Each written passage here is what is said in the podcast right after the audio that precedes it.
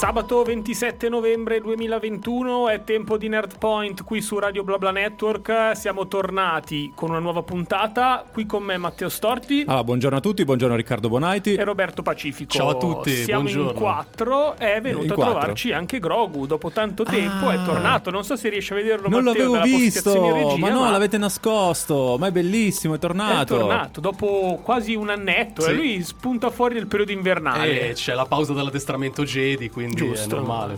Ci torna a trovare. Tanti argomenti oggi. Forse diceva ieri Matteo che è la puntata con gli argomenti più in tendenza, giusto? Più social, sì. La puntata più social, perché sono 4 argomenti dei quali si è parlato tantissimo sui social. Forse una un pochettino di meno, ma un pochettino di meno perché le altre 3 hanno cannibalizzato l'altra, verrebbe da dire così. Sì. Parleremo di Hawkeye, gran ritorno di una serie TV Marvel, e di uno dei personaggi forse meno menzionati all'interno della saga.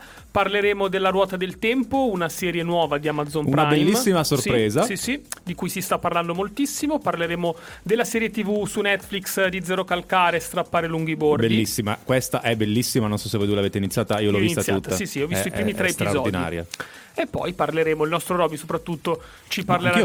Anche tu l'hai vista? Arcane, stai dicendo? Certo, Arcane. Sì. L'ho iniziata anche quella, l'ho iniziata e anche quella mi è piaciuta molto. Esatto, serie anime Netflix, giusto? Se le pronuncia Arcane, si scrive Arcane, quindi... Arcane. Attenti Arcane, esatto. No, visto che parleremo di strappare lungo i bordi, diciamo esatto. Arcane. Un po' di romano. Restate con noi perché potete scriverci poi al 339-8420-154 e ricordatevi anche di seguire Radio Bla Bla Network su Facebook, Instagram e Twitter. Family, la canzone di David Guetta in apertura di NerdPoint qui su Radio Bla Bla Network. La famiglia del Nerd Team è qui con voi. Vi ricordiamo di seguirci anche su Twitter e su Instagram alle pagine di NerdPoint. Avete visto anche la bellissima locandina di oggi con i 4 argomenti. Siamo ritornati all'antica, vorrebbe da dire. 4 argomenti che sono solo serie TV, come facevamo una volta, e tra l'altro come facevamo una volta si parte dal mondo Marvel. Sì, per gli amanti dei puristi di NerdPoint, chi ci seguiva dal giorno zero sa che avevamo questo tipo di canovaccio, no? C'è 4 argomenti più effettivamente la prima parte di puntata legata al mondo Marvel. Quindi questa settimana è tornato un altro eroe, giustamente come accennava Ricky, non di primissima fascia, però che sa farsi apprezzare, no? Sì, non di primissima fascia per quanto riguarda, l'avete deciso voi, i superpoteri, esatto. E però nel panorama Marvel ha avuto spazio soprattutto nei film in cui sono presenti tutti gli Avengers, compare nel primo Thor, però ecco, come era successo per Nat, Vedova Nera, non aveva mai avuto un proprio spazio. Per Vedova Nera è stato dato attraverso un film al cinema, però Kai finalmente ha avuto la sua serie TV. Finalmente la sua serie TV, che magari partiva in sordina per quello che avete detto voi, il fatto che Hawkeye non è uno degli Avenger preferiti. In realtà in questi primi 2 episodi è già riuscito a conquistarmi alla grande. Io sarei andato avanti a vederla, ci fossero stati gli episodi, invece devo aspettare mercoledì. In ogni caso, ti interrompo un attimo Matteo, viene ananche sottolineata nelle prime 2 puntate questa sua meno fama rispetto agli altri. È anche come viene ricostruita la battaglia di New York nel musical, che lui si arrabbia perché non è fatto bene quel musical a Broadway, secondo quella che era la storia vera. Tra l'altro hanno messo anche Ant-Man, che non c'entrava niente perché nel primo Avengers non c'era. Però infatti il film parte con una ragazzina che decide di avere come eroe preferito proprio Kai. Esatto, perché le vicende partono proprio dalla battaglia del 2012, inizia così. Una ragazzina in un racconto di quelli che sono i primi 2 minuti di puntata. Sì. Una ragazzina è all'interno del proprio attico di una casa in centro a New York. Una casa da ricchi. Esatto, ed assiste alla battaglia del primo Avengers e mentre il palazzo suo sta crollando vede proprio Kai. E ha un colpo di fulmine nei suoi confronti, si può dire colpo di fulmine? Sì, il colpo di fulmine decide senso, che è il suo eroe preferito, Hawkeye, proprio perché lo vede combattere contro i Chitauri con arco e frecce. Tant'è vero che poi anche questa ragazzina imparerà a tirare con arco e frecce, ma non solo, perché farà arti marziali, farà tante altre cose. Young Right Now, Robin Schulz, Dennis Lloyd, Young giovane come la ragazzina protagonista appunto dell'incipit di Falcon di Hawkeye, Kate Bishop. Kate Bishop, esatto, quindi è un personaggio, segnatevi questo nome perché secondo me è destinato a diventare comunque abbastanza importante, che giustamente decide di eleggere Hawkeye a suo supereroe preferito. Ovviamente ci sono tutto un party di Avengers, però lei sceglie proprio Hawkeye perché evidentemente rimane folgorata proprio quando era una bambina nel vedere Hawkeye combattere dal suo attico. Aveva proprio quella visuale lì sulla battaglia che sappiamo essersi sviluppata, diciamo, in tutta la città. Si era aperta una finestra centro, esatto, si era aperta giusto una finestra, si era aperta, è crollato il muro. E quindi è molto, mi piace molto il fatto che questa serie TV sia uscita a Natale. C'è un sacco di atmosfera natalizia che poi in America viene enfatizzata. Esatto. È fatto apposta perché è la settimana del giorno del ringraziamento, esatto, sì, il giorno dopo il Black Friday, il primo giorno del periodo di Natale in America, e non a caso è una serie TV natalizia. Nella serie mancano 6 giorni a Natale, sono 6 episodi, saranno 6 episodi, quindi potremmo pensare un giorno dopo l'altro che sì, si susseguono le vicende, potrebbe essere così. Sì, sì, sì. L'obiettivo di Occhio di Falco è risolvere i problemi che si sono creati a New York, non per colpa sua, ma che si ricollegano al suo passato da Ronin, risolvere questi problemi e tornare a casa per Natale perché l'ha promesso alla figlia. Esatto, lui deve tornare a casa a Natale, e quindi mi piace moltissimo questo, diciamo, conto alla rovescia che accompagna sia Hawkeye al Natale ma un po' anche noi, visto che gli episodi usciranno settimanalmente, ci avviciniamo verso il 25 dicembre, quindi tipo un calendario dell'avvento. Bravo. Invece che aprire il cioccolatino, noi guardiamo l'episodio. E oltre a questo è un po' un modo per ingannare l'attesa e avviarci verso Spider-Man No Way Home. No Way Home che arriverà una settimana, esatto, anzi 10 giorni prima di Natale, quindi arriverà. E quindi quel mercoledì avremo da vedere l'episodio di Hawkeye e poi andare al cinema a vedere il film. Quindi sarà un mercoledì super Marvel. È già dietro l'angolo se ci pensate, perché settimana prossima siamo già a dicembre, per cui sarà un dicembre molto molto interessante. Ricco. La nostra letterina Babbo Natale non poteva essere migliore. Tra l'altro su Disney Plus mercoledì sono arrivati 2 episodi di Hawkeye, non uno solo. Quindi ci sono già 2 episodi con cui iniziare, episodi che durano 40 minuti l'uno, 40 minuti. Sì. E quindi è la durata classica di queste serie TV. WandaVision erano i primi, erano più corti, però c'era una motivazione valida dietro, ovvero fare il verso alle sitcom del passato. Tornano a collaborare con Mi Piace, Tony F e Sfere Basta. Il Nerd Team non ha mai smesso invece di collaborare, siamo insieme. Anche se sabato scorso Roby era malato. Come stai, Roby? Ma si può dire bene, dai, si adesso, che voce. Adesso che vi vedo sto bene. Sei in ripresa? Sì, sono in ripresa. Poi ieri mi hai scritto che eri ancora un po' convalescente. Sì, quello sì, però con tutte queste novità di dicembre, tutte queste cose da vedere, il morale si alza. Ma come mai non hai ancora iniziato Hawkeye? Perché io e Ricky l'abbiamo divorata subito. E non l'ho iniziato perché ho tantissime cose in coda, tra cui alcuni degli argomenti di cui dovevamo parlare in questa puntata, e mi sono detto, dai, per l'anno nuovo iniziamo e finiamo una cosa prima di procedere con l'altra. Non teniamo aperte troppe cose insieme. Anche perché sabato scorso l'avevamo detto che questa settimana sarebbe stata impegnativa dal punto di vista delle serie TV. No, ma dicembre sarà un mese assurdo da arriva questo punto Witcher. Di vista. Arriva The Witcher. Ciao. Io ho questo fardello tipo Boba Frodo Baggins di dover finire La Casa di Carta, che uscirà settimana prossima, perché ormai mancano 5 puntate. Ho capito, mancano 5 puntate, sarebbe clamoroso se non finissi La Casa di Carta. Quindi è tipo mi manca il mio Gollum qua dietro e poi il fardello è quello. Walking Dead l'hai finita invece? Walking Dead non è ancora finita. No, tu però sei in pari. Io non sono ancora in pari. Eppure quello devi fare allora. Sì, ma quello ho promesso che quando finirà The Walking Dead io finirò The Walking Dead in contemporanea, proprio, quindi mancano ancora qualche mese. Hai ancora qualche settimana per sistemarti. Mi sono fermato a tanto non so, vabbè, tu Roby di sicuro magari non sei arrivato poi fino a quel punto, ti sei fermato prima, però chi segue la serie TV, chi segue il fumetto penso lo sappia già, ho dovuto prendermi una pausa quando ci lascia il nostro Rick. Ecco, diciamola così. Lo possiamo dire, tanto ormai è passato di quel tempo da quando è uscito quell'episodio. Sono passate anche tante stagioni. Devo recuperare Dexter perché è uscita l'ultima stagione, stanno uscendo un episodio a settimana, però anche quella dovrò vederla, e quindi dicembre è ricchissimo. Troppe e nel frattempo cose. Kai va avanti perché arriva un episodio a settimana, quindi è anche facile rimanere in pari. La ruota del tempo, un episodio a settimana. Attenzione che Hawkeye, il protagonista non è solo Clint Barton, quindi, ma è anche Kate Bishop. Non vi aspettate di vedere 40 minuti di Clint Barton che fa occhio di falco. C'è la vicenda legata a Kate Bishop. Soprattutto vengono introdotti dei personaggi che non si erano mai visti e bisogna capire quale ruolo avranno, non solo in questa serie TV, ma anche nel mondo della Marvel, perché qualcosina si è già intravisto e sono fioccate le teorie.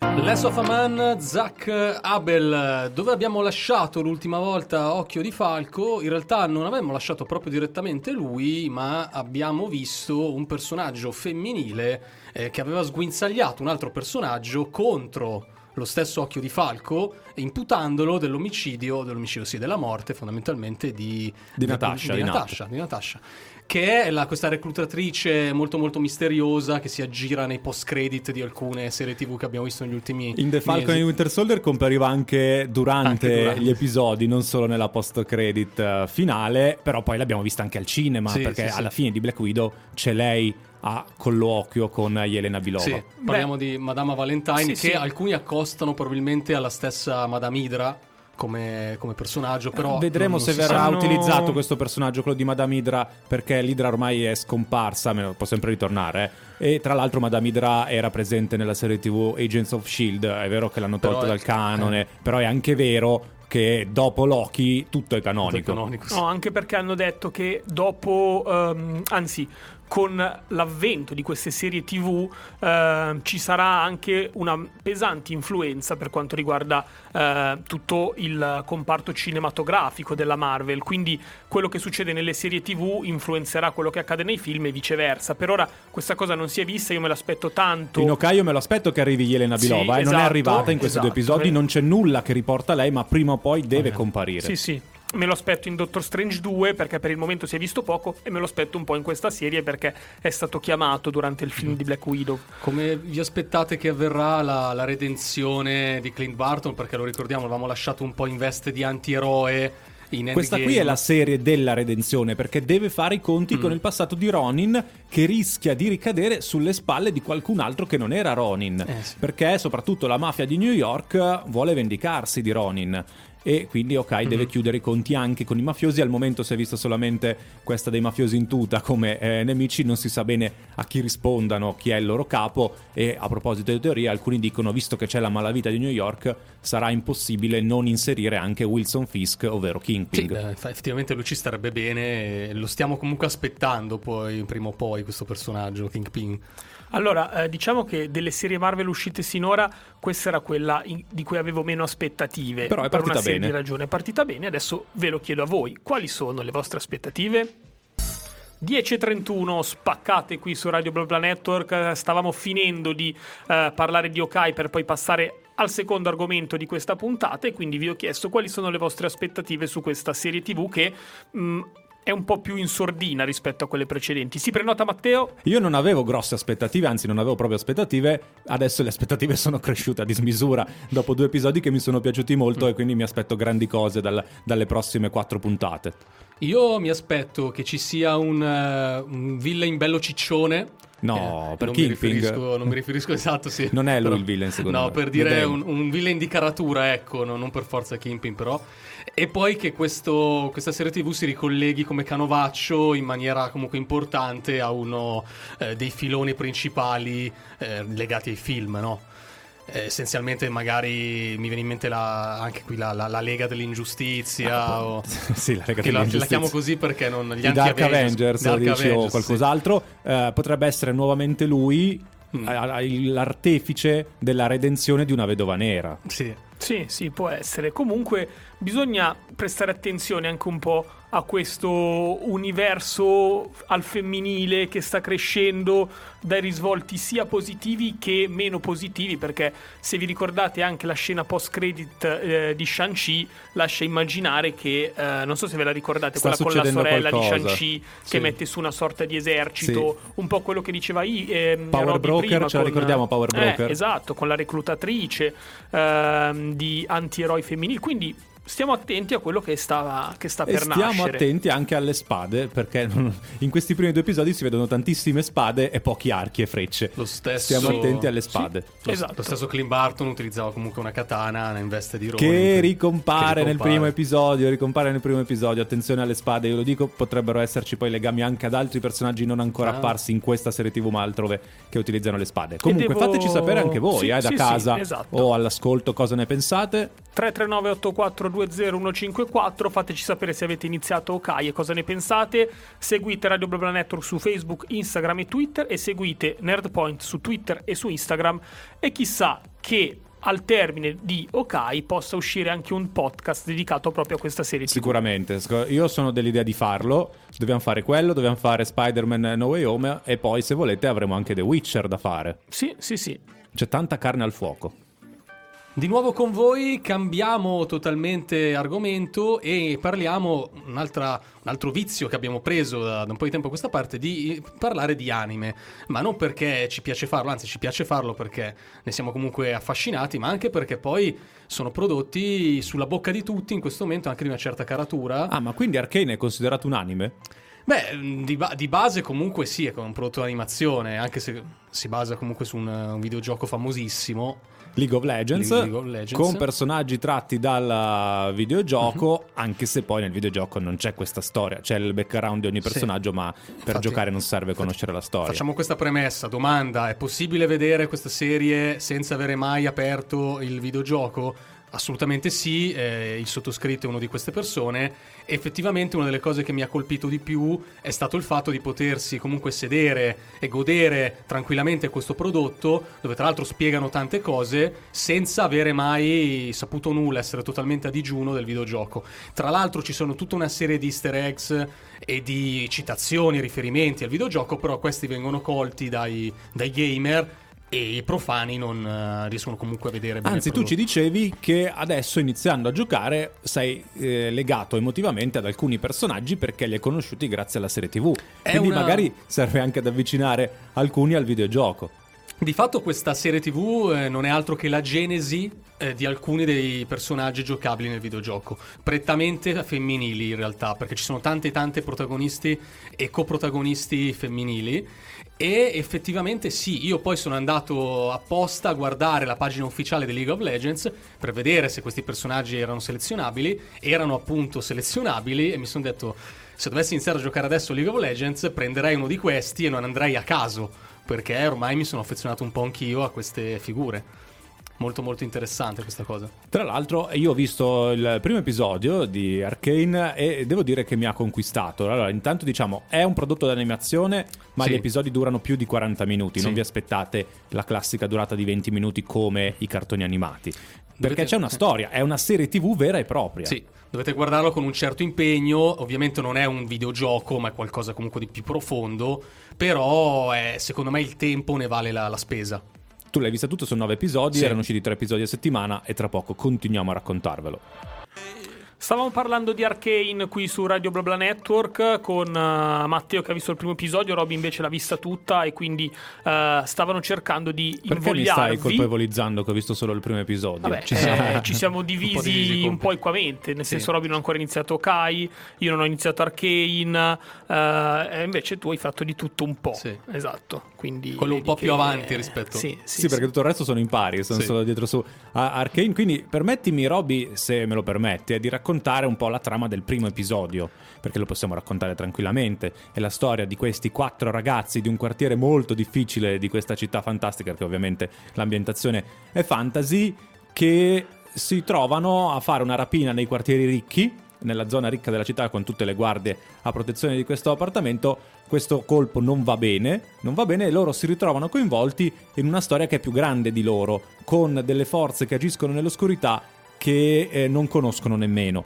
mi ricorda questa trama, questa impostazione della trama, tantissimi videogiochi, soprattutto quelli del filone Final Fantasy. È vero, è vero. Questa città di cui hai parlato si chiama Piltover ed è importante perché è proprio la città in cui sarà ambientata tutta la serie TV e ha praticamente una parte, diciamo, sopra e poi una parte speculare che è sottoterra, che è la città in cui vivono essenzialmente le fasce della popolazione meno abbienti. Sì, mi fa pensare anche a una critica sociale, il fatto che i ricchi possano essere ricchi perché ci sono i poveri che vivono nel sottosuolo. Esattamente così.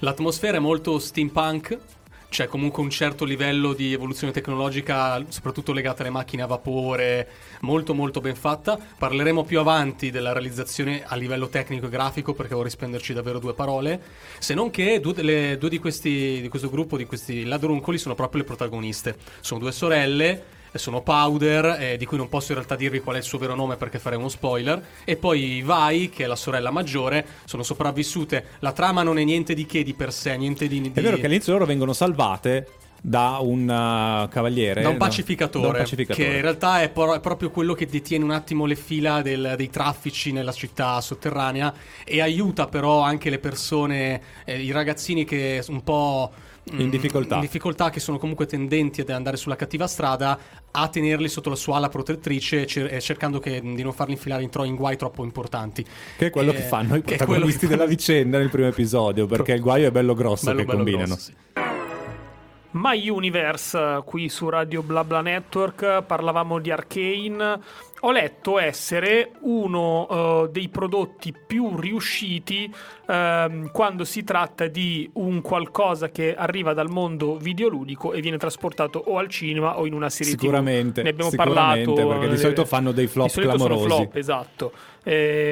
Questi espedienti qui servono anche poi ad alimentare entrambi i gruppi, di quello dei videogiocatori e quello di quelli che guardano la serie TV. Sì, perché dobbiamo ricordare che il videogioco è sempre gratuito. Esatto, League of Legends è gratuito e non è un pay to win, quindi uno solo con la sua bravura è in grado di vincere. Si possono comprare solamente gli abbellimenti. Sì. No, io sono perfettamente d'accordo. Parliamo di un prodotto, secondo me, di un livello tecnico altissimo, molto molto ben realizzato, con una grafica eccezionale, una colonna sonora ancora migliore. Molto bella la colonna sonora, cioè canzone introduttiva dell'Imagine Dragons, che poi fatta apposta per la serie TV. E tra l'altro gli Imagine Dragons compaiono anche all'interno della fanno un cameo come personaggi animati.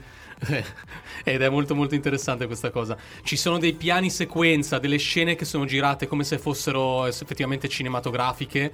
Addirittura ci sono dei rallenti quando fanno le scazzottate, in cui si vedono proprio le gocce di sangue, di saliva che schizzano. Tutto in digitale, ricordiamolo. Tutto in digitale. È davvero davvero notevolissimo. È a livello di sceneggiatura molto molto ben fatto, per questo secondo me è un prodotto di livello. Tra l'altro io ho apprezzato tantissimo anche la struttura degli episodi, perché sono 9 episodi su 3 atti, quindi essenzialmente vengono proposti di 3 in 3 e ogni atto ha un salto temporale dall'altro, quindi praticamente tu dopo 3 episodi vedi già essenzialmente un cambio e riesci a vedere i personaggi già un po' più maturi, già più evoluti, senza dover aspettare per forza i 9 episodi, 3-4 stagioni. Da questo punto di vista è davvero davvero una chicca. No, tra l'altro hai detto che la storia è fatta bene, ricordiamo la mentalità con la quale è stata fatta League of Legends, l'idea di fare un gioco che fosse innanzitutto bello e non quella di arricchirsi. Allo stesso modo hanno fatto questa serie TV e si nota, è fatta proprio per fare un prodotto che sia bello e godibile. Non c'è l'interesse di arricchirsi anche con la serie TV. Se poi uno ha fortuna si arricchisce, però loro lo fanno proprio per i giocatori nel caso del videogioco, per gli spettatori nel caso della serie TV. Hanno portato avanti questa loro mentalità e bisogna fargli complimenti, visto che è un prodotto che merita di essere visto dall'inizio alla fine, e anch'io lo porterò avanti. Questo era Coez, come nelle canzoni, una canzone molto bella che è uscita ultimamente, ma ascoltiamo il nostro Roby invece, che Roby ci racconta, è lì che vuole raccontare. Vuole fare spoiler, allora gliel'abbiamo sta mordendo vietato. La lingua. Gliel'abbiamo vietato, quindi Roby, te lo promettiamo, io e Ricky, quando la finiamo facciamo una chiacchierata di 20 minuti come al solito e poi la mettiamo in podcast con spoiler. Sì, ci può stare. No, devo dire, io non avevo aspettative nessuna, tra l'altro non essendo neanche un amante, non avendo mai provato. Non hai giocato, ne avevamo parlato più di un anno fa, anche con alcuni allenatori di League of Legends. Sì, mi sarebbe piaciuto provarlo, però effettivamente non c'è mai stata la possibilità e non avevo aspettative. Invece mi sono dovuto ricredere perché mi ha davvero intrattenuto e me la sono sparata tutta, un episodio dietro l'altro, cosa che ripeto normalmente non faccio. Non è consueto, l'avevo fatto per Squid Game e l'ho fatto anche per questo. Mi è piaciuto molto perché tu giustamente parlavi dell'inizio, no, al primo episodio, di questi ladruncoli che vanno a rubare in un appartamento. È importante l'oggetto del furto, che di questa rifurtiva sono delle pietre magiche, essenzialmente sono le pietre magiche che sono poi il motore magico che muove anche League of Legends. Credo che siano anche poi il propellente magico che c'è all'interno delle famose famigerate torri che vengono presidiate, no, nel videogame, e che bisogna salvare fondamentalmente.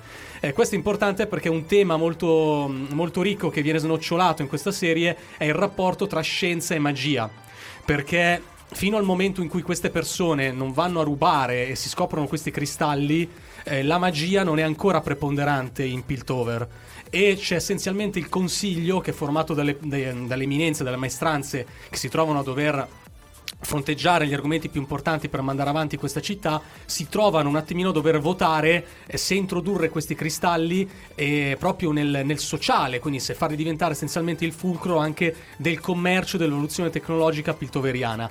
Alcuni non sono d'accordo, altri invece votano a favore, e il personaggio poi che aveva ideato stava lavorando su questi cristalli, sarà destinato a diventare anch'esso uno dei protagonisti di League of Legends.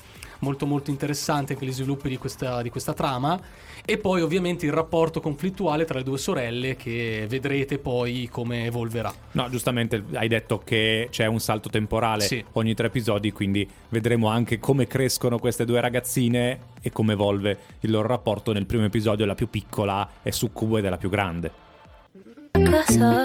Era la fama Rosalia featuring The Weeknd. Siamo agli sgoccioli della prima ora di NerdPoint. Siamo a metà perfetta, abbiamo parlato molto e molto altro c'è da dire. Stanno per arrivare la ruota del tempo e strappare lungo i bordi qui all'interno di NerdPoint. Altre 2 serie TV delle quali si sta parlando tantissimo. Nell'ultima strappare lungo i bordi è stata fatta una polemica inutile sul linguaggio, sul romanesco, ma è proprio una polemica inutile, basta vedere la serie TV per rendersi conto che è una stupidata fatta da alcuni che non hanno visto le puntate. Giustamente molti hanno fatto notare: avete guardato Squid Game in coreano, non ma soprattutto vi guardate Gomorra. Cioè, io capisco, Gomorra hai bisogno dei sottotitoli, ma strappare lungo i bordi è italiano. Anche perché il romano non è vero proprio dialetto, è più un accento, una cadenza. Invece il napoletano ci sono proprio molti termini che sono diversi. Nel caso ne riparliamo se arriveranno messaggi in proposito. Intanto spazio alle notizie, NerdPoint torna tra pochissimo. Le 11.08 qui su NerdPoint, il Nerd Team è al completo, come avete visto è di nuovo con voi. A tal proposito vi ricordiamo che potete scriverci, diteci quello che pensate sia sugli argomenti precedenti ma anche su quelli di cui staremo per parlare al 339-84-20154, oppure i nostri social Facebook, Instagram e Twitter. Abbiamo 2 pagine NerdPoint su Twitter, una su Instagram, ben curate, sempre ben aggiornate. Tra l'altro mi sono reso conto dopo un'ora di puntata che non abbiamo fatto la classica foto a Grogu da mettere sui social. Sì, è vero. Visto che siamo al completo c'è anche Grogu a tenerci compagnia, lui non vede l'ora che arrivi la fine di dicembre per vedere la nuova serie TV di Guerre Stellari con Boba Fett. Ha anche la mascherina in testa, eh? No, in testa, sulla faccia. Sì, è perché penso che sia quella per la variante, quella sudafricana. Sì, allora si mette in testa. Per la sua razza, sì, per la razza Jedi, sì. La razza Jedi. Come si chiama la razza? Quella di Yoda? Non lo sappiamo, tra l'altro. Non si sa nulla no, qualcosa si sa, però se ci si aspetta qualcosa di più dal proseguo delle serie TV dedicate alla Star Wars, per vedere se ci rivelano qualcos'altro proprio su Grogu e il suo pianeta. Questo sicuramente. Pianeta che abbiamo visto. No, in realtà non l'abbiamo visto perché Yoda non era sul suo pianeta quando c'era Luke Skywalker. Quindi era itinerante, quindi stiamo in attesa di vedere che cosa ci riveleranno in futuro. Ma posso fare una domanda? L'hype più alto per tutte le uscite di settembre? Di dicembre. Per quale prodotto ce l'avete? Per Spider-Man. Spider-Man come film, come serie TV invece? Witcher. Sì.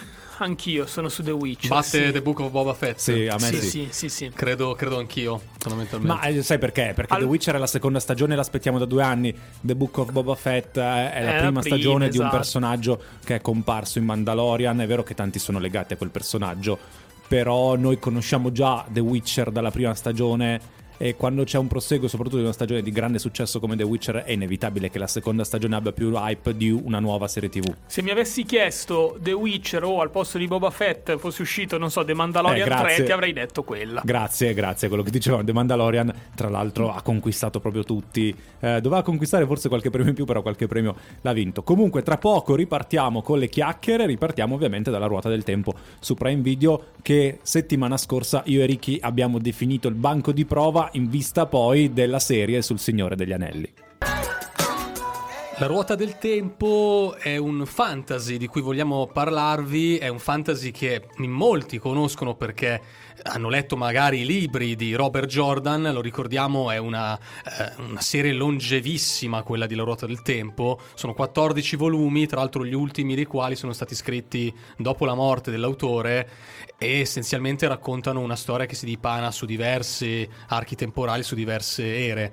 È una storia che, se possiamo accostarla a quella di matrice fantasy classica, quindi magari si nota, sì, questa impronta classica, improntologia più tolkieniana vagamente, piuttosto che ovviamente quella legata al fantasy moderno, alla Martin o all'Abercrombie o giù di lì, però fondamentalmente ritroviamo gli stessi stilemi, la stessa nomenclatura molto fitta e ricca di bene classi, bene contro il male. È una ruota del tempo quindi che rappresenta la ciclicità della lotta leggendaria tra bene e male e anche delle anime che ritornano, sì, si reincarnano a distanza, sì, di qualche anno. La luce contro l'ombra, il fatto che comunque l'antagonista principale si chiami appunto il Tenebroso, sì, il Tenebroso, e sostanzialmente cosa succede? Che per far sì che il bene venga comunque incentivato nella sua lotta contro il male, anche qui ciclicamente, come essenzialmente rappresenta la rotondità proprio anche della ruota, viene creato una figura leggendaria, una figura magica che può essere il baluardo per la sconfitta del... Si reincarna il Drago, viene, sì, chiamato così, che può essere però soggiogato dalle tenebre, sì, così come può schierarsi dalla parte della luce. Esatto. Qual è il tema fondamentale qui? Che la componente della magia è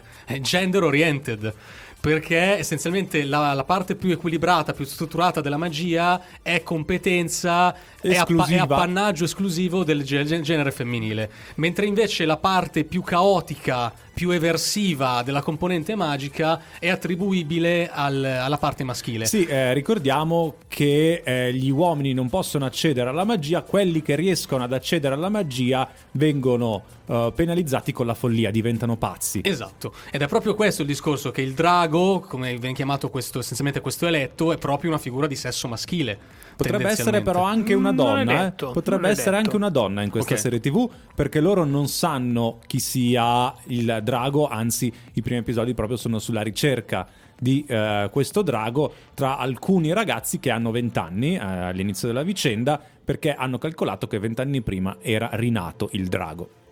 Sapore di Fedez e Tedua, estratto dal nuovo album di Fedez, Disumano. Stavamo parlando della Ruota del Tempo qui su Radio Bla Bla Network. Allora, tra l'altro, se vogliamo, il primo episodio che abbiamo visto tutti e tre, quello coi Trolloc. Ha un po' del Signore degli Anelli, sì, della, sì, Compagnia dell'Anello, sì, questo gruppo che si ritrova, parte insieme verso una meta e poi ci sono vicissitudini che porta il gruppo a separarsi, con la differenza che questo è molto più teen drama rispetto a un Signore degli Anelli, cioè nel senso comunque ha una serie di protagonisti tutti quanti giovani, sì. Beh sì, c'è anche la componente dell'amore che nel, sì, Signore degli Anelli era più sullo sfondo, anche se l'amore era fondamentale, sì, nel Signore degli Anelli, sì, fondamentale, però qua è un po' più un amore tra virgolette da teenager, sì, passatemi il termine. Però io non avevo visto questa componente teen drama, no, quello non ci ho fatto caso neanch'io per ora, però se notate anche alcune scene, alcuni richiami, quando loro sono in fuga dai Trolloc c'è la scena in cui nel bosco in cui lei con il lago a cavallo, tutti, hanno, sì, pensato tutti un po' ad Arwen che adesso arriva la magia, sì, esatto, sì, invece niente, però ricorda tantissimo il Signore degli Anelli, è vero.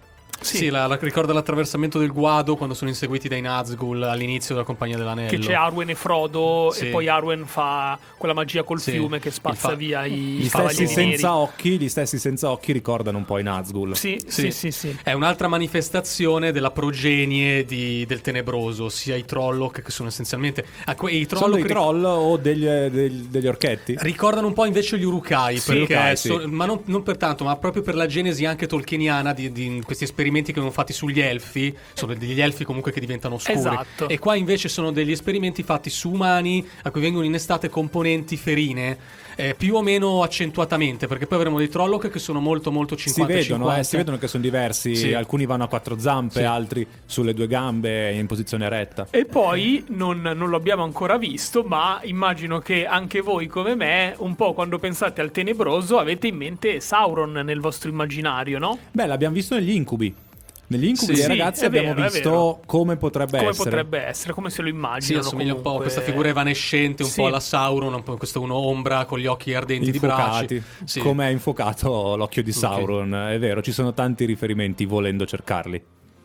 È una serie questa dove essenzialmente abbiamo un gruppo di avventurieri e quindi c'è anche la possibilità ovviamente di affezionarci più o meno ai vari personaggi. A proposito vi chiedo, ovviamente anche ai nostri ascoltatori, quali sono i personaggi che da queste prime battute vi hanno più affascinato? È difficile perché sono tantissimi personaggi che compaiono, tantissimi anche gruppi di personaggi. Andando avanti con gli episodi, nel terzo episodio vengono introdotti una moltitudine, come nel quarto una moltitudine anche di guardiani, quindi volendo ci si perde all'interno dei 4 protagonisti, 4 ragazzi ventenni che partono. Forse quello con il quale uno si potrebbe affezionare di più è Rand, forse. Anche perché gli altri, Matt assolutamente no, mi sta antipatico. Poi in realtà col fatto anche che non mi piace. Sì, vai Ricky. Allora, io che sono poi sempre in questo tipo di prodotti qui attratto dalla magia, in questo momento il mio personaggio preferito è la Sedai Moraine, la protagonista, quella che va a trovare i ragazzi e li trae in salvo dal villaggio. Gandalf, sì, adesso con le non dovute proporzioni, però è forte così. Mi intriga questo personaggio, che tra l'altro non è solo un personaggio totalmente trasparente, ecco, non è solo bene. Io mi allineo alla mia attitudine di amare questi personaggi comprimari e protettori, e quindi dico Ars Mandragorian, che essenzialmente è il custode che accompagna Moraine nel suo viaggio, quello che assomiglia un po' a un samurai. Che tra l'altro piano piano diventa non più un personaggio secondario, acquisisce sempre più screen time, è mostrato sempre di più e si lega anche con altri personaggi che non sono la stessa Moraine, alla quale ovviamente è legato tantissimo. Ricordiamo che queste persone, questa categoria di maghe, abbiamo detto si chiama As Sedai, fondamentalmente hanno grandissimi poteri, li vediamo essenzialmente già sprigionarsi, riescono a incanalare la magia. Sono incanalatori, li vediamo già sprigionarsi nel corso già dell'episodio pilota. Giustamente devono far vedere di cosa sono capaci. Ci danno una dimostrazione. A me è piaciuto personalmente il fatto, ripeto, che hanno questi poteri essenzialmente anche curativi, ma non autocurativi, quindi devono anche stare attenti a come loro. Infatti dicono che di solito viaggiano almeno in coppia, no? Viaggiano in coppia per curarsi a vicenda. Invece la nostra Moraine viaggia da sola con il suo guardiano, il custode, ma non può autocurarsi e quindi questo potrebbe diventare un problema alla lunga. 11:30 spaccate, di nuovo qui con voi per l'ultima porzione di questa puntata. Vi ricordiamo che potete sempre scriverci o interloquire con noi tramite il nostro numero 33984 20154 oppure in alternativa mandarci un corvo messaggero. Via Delfico 18 Milano, via per i corvi. Esatto, per i corvi. Bianco di questo momento perché siamo in inverno, quindi raccomando. Riferimenti al Trono di Spade che piovono copiosi. Sì, visto che stavamo parlando di fantasy, adesso mi veniva essenzialmente, mi si aprivano tutti i cassettini. Tutto questo per non ricordare le pagine Twitter e Instagram di NerdPoint e poi le pagine anche di Radio Bla Bla Network, Facebook, Twitter e Instagram. No, sto scherzando ovviamente. Però mi sono reso conto che abbiamo iniziato a parlare, mentre andava Who Let the Dogs Out, abbiamo iniziato a parlare tra di noi della Ruota del Tempo, come facevamo ai tempi del Trono di Spade. È ritornato questo tipo di vocazione, che non sa, magari potremmo rivocare le nostre serate, in mega serate, guardando questi episodi. Anche perché le teorie qui nascono spontaneamente su chi sia questo drago rinato. abbiamo visto questi 4 ragazzi ventenni che potrebbero esserlo. Nella serie TV dicono che in realtà sono 5 ragazzi, ma non si sa chi sia il quinto, e quindi c'è molta anche attesa per scoprire quale di questi è il drago. Sì, anche perché giustamente mi avete fatto notare, io mi sono molto, ho messo il pilota automatico, sono andato straight forward e mi sono detto ok, secondo me è Rand, però in maniera del tutto arbitraria, non ho nessun elemento per... Tra i 4 c'è anche la ragazza, c'è anche la ragazza di Rand, tra l'altro. Sì, sì. La ragazza di Rand, non lo so, è mero più per come la vede lui, mi sembra, questi primi episodi. No, ma perché ma anche lei è legata a lui. Sì, sì, legata, però non vuole quel tipo di rapporto, mi sembra. Pensavo anche lei vuole diventare di essere destinata ad altro. Sì, esatto. Sì, lei vuole andare alla Torre Bianca per studiare, e nel momento in cui diventi una Essedaina non puoi più avere un marito. Esatto. Io pensavo che proprio in virtù del fatto, a meno che non ti sposi con il tuo custode, col tuo guardiano. Pensavo che proprio intanto è caduto Grogu, adesso lo recuperiamo. Ha fatto una piroetta. Ha fatto un salto alla Yoda. No, io pensavo, tra l'altro, ho messo anche il pilota automatico sul fatto che effettivamente il drago dovesse per forza essere una figura maschile, ma effettivamente non è detto, potrebbe benissimo essere anche una protagonista femminile. Sì, tra l'altro noi non abbiamo letto i libri, quindi non abbiamo idea di chi possa essere. Chi ha letto i libri ovviamente conosce già la trama, la storia, sa già tutto. Per noi invece sarà una sorpresa a vedere quale di questi personaggi sprigionerà una magia che è capace di addirittura di imitare il sole come potenza. Era Elisa con Seta. Noi abbiamo esaurito per il momento purtroppo l'argomento ruota del tempo. Siamo curiosi di vedere gli sviluppi e soprattutto siamo curiosi poi anche di vedere se effettivamente il Signore degli Anelli scalzerà il primato di questo nuovo fantasy. Sicuramente dal punto di vista della grafica, della realizzazione, è un buon punto di partenza questa ruota del tempo, anzi le scene sono bellissime e quindi sono già pronti per il Signore degli Anelli. E io faccio un appello ai nostri ascoltatori che hanno avuto la fortuna o il piacere di poter leggere e magari addirittura completare l'arco narrativo cartaceo, e mi piacerebbe sapere questo zoccolo duro che cosa ne pensa, se effettivamente è rimasto sorpreso, delle differenze che ci sono tra l'adattamento e i libri, come è solito fare, come consuetudine. Ma scusate, io non lo so quanti episodi conta questa stagione. Non ho visto quanti ne ha ordinati Prime Video, quindi non ti so rispondere. Farò come ho fatto con Foundation: ogni venerdì mi collego, vedo quello che arriva e me lo guardo. Foundation, che tra l'altro è finita dopo 10 episodi, provo a recuperarlo qualche episodio. Verrebbe proprio da pensare, dato che essenzialmente non è materia libera come può essere il Signore degli Anelli, che pur essendo comunque basato sui racconti di Tolkien ovviamente sarà inedito. Qua sono comunque 14 romanzi. Chissà fino a dove e come, quando si spingeranno e fino in quanto magari vorranno. Soprattutto perché tu hai detto che poi ci sono vicende diverse, salti temporali. Bisogna vedere se porteranno avanti la trama completando i libri o se si fermeranno a un certo punto. Per adesso sembrava tendenzialmente fedele a quello che è essenzialmente il primo libro, però vabbè, io non avendo letto tutto non mi sbilancio. Quanti sono? Dovrebbero essere 8 episodi la prima stagione. Qui sono già a metà, ne ho visti 4, esatto. Dovrebbero mancarne altre 4, quindi un'altra serie che finisce per Natale al 2021, giusto in tempo. Finiscono tutte queste, arriva The Witcher, che arriva completa perché su Netflix arriveranno tutti gli episodi in una volta sola, come è stato anche per l'ultima serie di cui vi parliamo oggi, Strappare lungo i bordi. Sono usciti i 6 episodi tutti quanti assieme, tra l'altro episodi che durano tra i 15 e i 20 minuti. E infatti Strappare lungo i bordi è una serie pensata anche per il binge watching, visto che insieme durano meno di 2 ore, e volendo è un vero e proprio film se uno lo guarda in fila. Un film che tra l'altro è molto molto bello, quindi se uno ha 2 ore e non sa che cosa guardare, piuttosto che guardarsi un film brutto, si guarda questa bellissima serie TV Strappare lungo i bordi di Zero Calcare, della quale tra poco vi parliamo.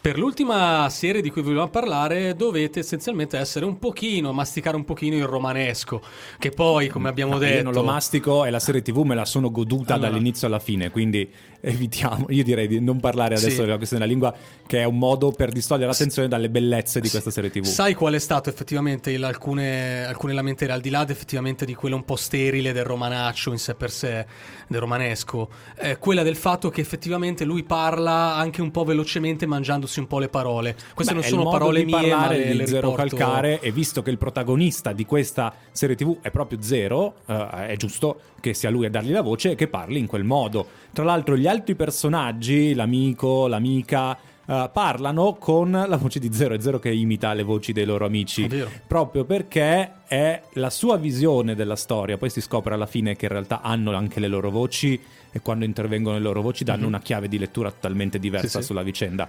Perché c'è tantissimo contenuto in questi 6 episodi. Non è solo una serie divertente, anzi, no, all'inizio è divertente, ma andando avanti le risate vengono sostituite dalle lacrime. È fatta molto bene. Anche qua fondamentalmente, mi ricordo, tu comunque sei un grande fan, no, di Zero Calcare. Io sono un fan dei fumettisti italiani, italiani. Qui effettivamente anche qui vi è una fan base assidua fumettistica legata a questo prodotto, però anche qua giustamente fa parlare di sé anche se non avete mai approcciato il fumetto, no? Può essere un modo per conoscere questo artista, il suo modo di disegnare, la sua ironia, il suo modo di scrivere. E se uno rimane colpito da questa serie TV, cosa che è facilissima rimanere colpito da questa serie TV perché è fatta benissimo, poi uno può anche decidere di leggere i suoi fumetti.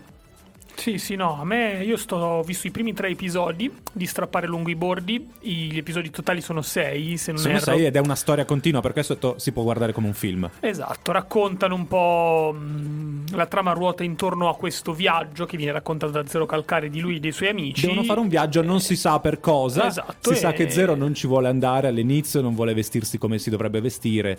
C'è un po' di mistero che si scopre, si svela solamente negli ultimi 2 episodi. Nel frattempo è tutta una serie di flashback ed excursus della sua vita passata, molto divertenti, che fanno anche riflettere molto, perché spesso ha delle visioni di quello che gli accade che abbiamo in molti, no? E quindi è proprio una serie riflessiva da questo punto di vista, oltre che essere, appunto, come dicevamo prima, molto molto simpatica.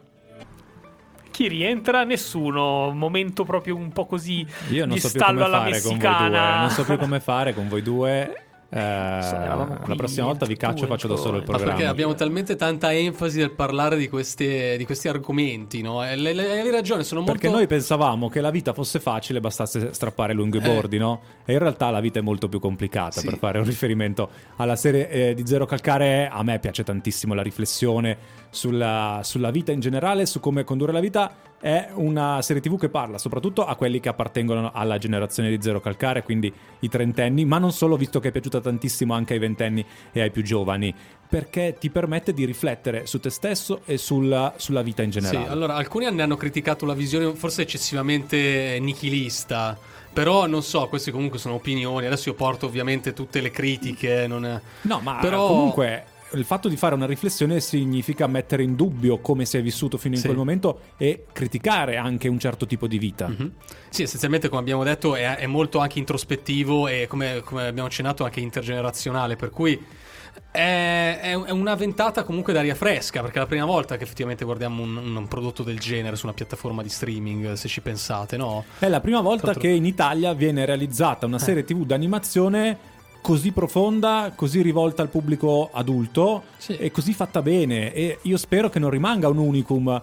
Per questo non voglio parlare della questione della lingua, perché non c'entra niente soffermarsi su come parla il personaggio di Zero, che è come parla lui abitualmente. Sì, anche perché, come dicevate, è più traumatico guardare un Gomorra, dove essenzialmente lì si esprime in maniera dialettale, però essenzialmente non risolleviamo questo tema. L'importante sono effettivamente i contenuti, e i contenuti qua ci sono molto incalzanti. E poi c'è anche, comunque, al di là dei contenuti, c'è anche una trama che alla fine poi si dipana, alla fine arriverà fino a... Molto bello come è costruita la trama, che tu mano a mano che vai avanti scopri un pezzettino alla volta, scopri qualcosa, ed è molto bello il fatto che sia così profonda. È una serie TV che ti colpisce, che colpisce il cuore, e questo non è facile arrivare alle emozioni, al cuore degli spettatori. L'avevi detto proprio giudicando questo prodotto, ho detto mi scalda il cuore, no? Mi scalda il cuore, l'avevo detto sabato scorso parlando di Ted Lasso, ed è la stessa identica cosa. Ted Lasso te lo scalda proprio, ti rincuora, questa qui invece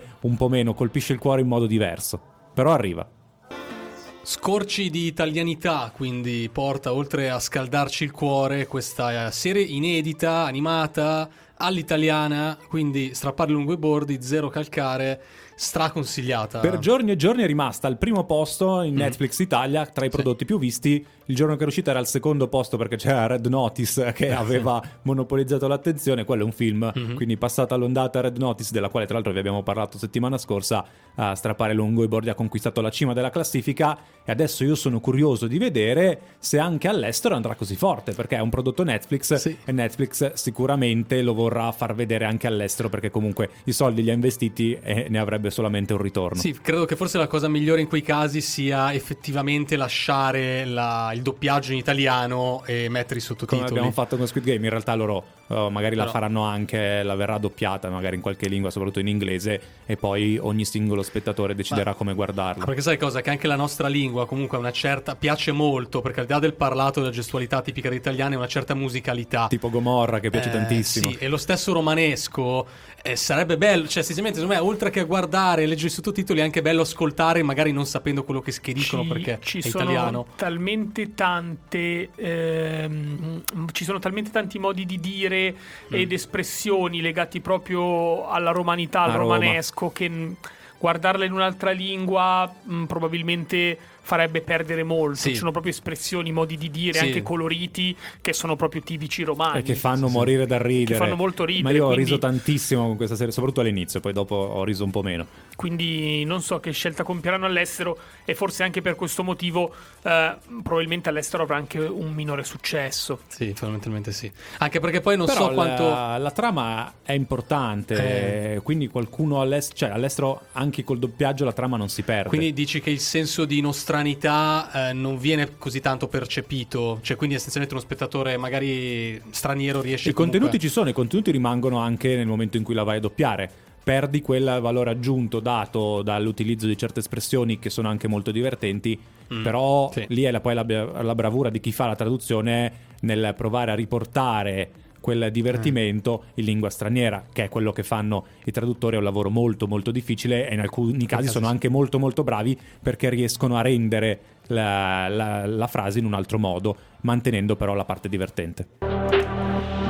Leggiamo al volissimo il messaggio di Dario, che ci scrive: ho trovato la serie, parlando appunto di strappare lungo i bordi, bellissima, divertente, commovente, ci andiamo a pigliare un gelato?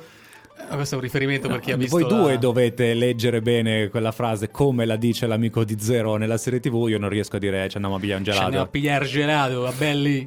Sì, è vero. È una delle frasi, citazioni che viene usata durante la serie TV da uno degli amici di Zero. La più ricorrente, mi verrebbe da dire, perché ogni cosa lui vuole andare a prendere il gelato, qualsiasi cosa gli dice Zero, gli stanno a pigliare gelato, proprio così. È bello quindi salutarvi col consiglio di guardare un prodotto, uno strano, di guardare i 4 prodotti di cui vi abbiamo parlato oggi, tutti quanti. Se avete 2 ore e non sapete cosa guardare, volete anche guardare un film, guardatevi Strappare lungo i bordi. Si può guardare come se fosse un film, non per forza come una serie TV. Bello, siamo giunti ai titoli di coda, saluti. Siamo alla post credit. Non andate via. No, potete andare. Non andate via, perché adesso parliamo di basket adesso. Esattamente, ci sono le notizie, subito dopo arriva il basket con Eurolega. NerdPoint torna sabato prossimo, come sempre, dalle 10 fino a mezzogiorno, prima puntata del mese, quindi avremo le uscite anche lì, molto molto semplice. Un mese incredibile che ci accompagnerà fino a Natale, quindi... Facciamo già spoiler, l'abbiamo già detto durante la puntata, che sarà un mese incredibile. Grazie Riccardo Bonaiti. Grazie a te Matteo Storti, ciao a tutti. Grazie anche a Roberto Pacifico. Grazie a voi, grazie al nostro Grogu. Ciao a tutti, ci risentiamo settimana prossima. Ti è piaciuta questa puntata di NerdPoint? Corri a commentarla su Instagram e Twitter. Seguici, ci trovi con il nostro nome, NerdPoint.